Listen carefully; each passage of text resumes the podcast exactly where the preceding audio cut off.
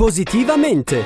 Le buone notizie per un mondo migliore a cura di Avis, Associazione Volontari Italiani del Sangue. Ancora una volta ben ritrovati insieme con Positivamente andiamo a parlare di notizie positive. Si è chiusa con successo la campagna di crowdfunding per Avant Chair, la sedia a ruote elettrica di ultima generazione gestita da sistemi di movimento automatici. La raccolta fondi ha infatti raggiunto e superato il traguardo dei 130.000 euro necessari per realizzare il prototipo, che verrà lanciato nel 2022. Avant Chair, rispetto alle attuali sedie a rotelle presenti sul mercato, propone elementi innovativi come la traslazione laterale, che consente alle persone con disabilità di trasferirsi con assoluta facilità su altre superfici, per un'esperienza di totale immersione nell'ambiente circostante. Inoltre, i sensori presenti consentono il monitoraggio dei parametri vitali e offrono un supporto nelle operazioni di assistenza remota, grazie all'integrazione con le piattaforme digitali di sanità. Questa moderna sedia a rotelle, inoltre, può essere caricata tramite le colonnine per le auto elettriche sempre più diffuse nelle nostre città.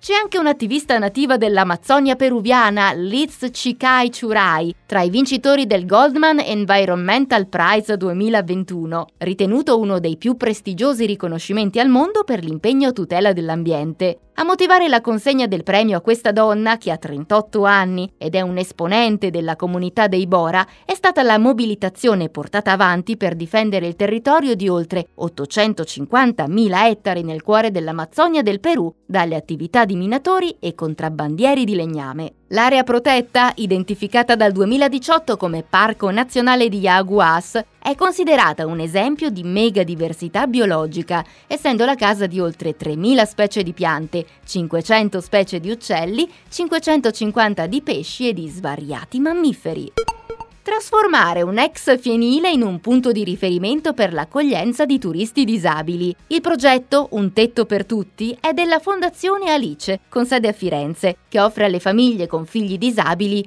luoghi tranquilli ed immersi nel verde dove poter soggiornare. La nuova struttura sarà anche un'impresa sociale che lavorerà quotidianamente per rendere versatile e aperta a tutti questa forma di accoglienza, unica nel suo genere. Qui le persone affette da disabilità anche grave potranno soggiornare, ricevendo l'assistenza necessaria, godendosi in totale relax la magica atmosfera della Valle del Casentino, uno dei luoghi più suggestivi della Toscana. Agli ospiti saranno anche proposte attività culturali legate alla scoperta dei borghi medievali della zona e progetti dedicati all'apprendimento di attività agricole e zootecniche. E con questo si conclude anche il nostro appuntamento di Positivamente. Da Carlotta, ancora una volta, grazie per l'ascolto e alla prossima!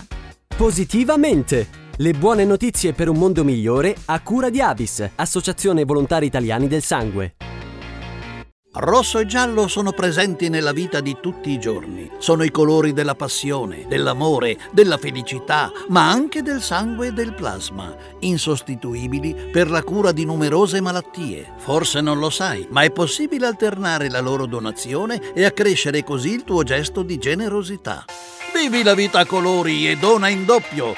Scopri come su avis.it. Be red, be yellow, be avis.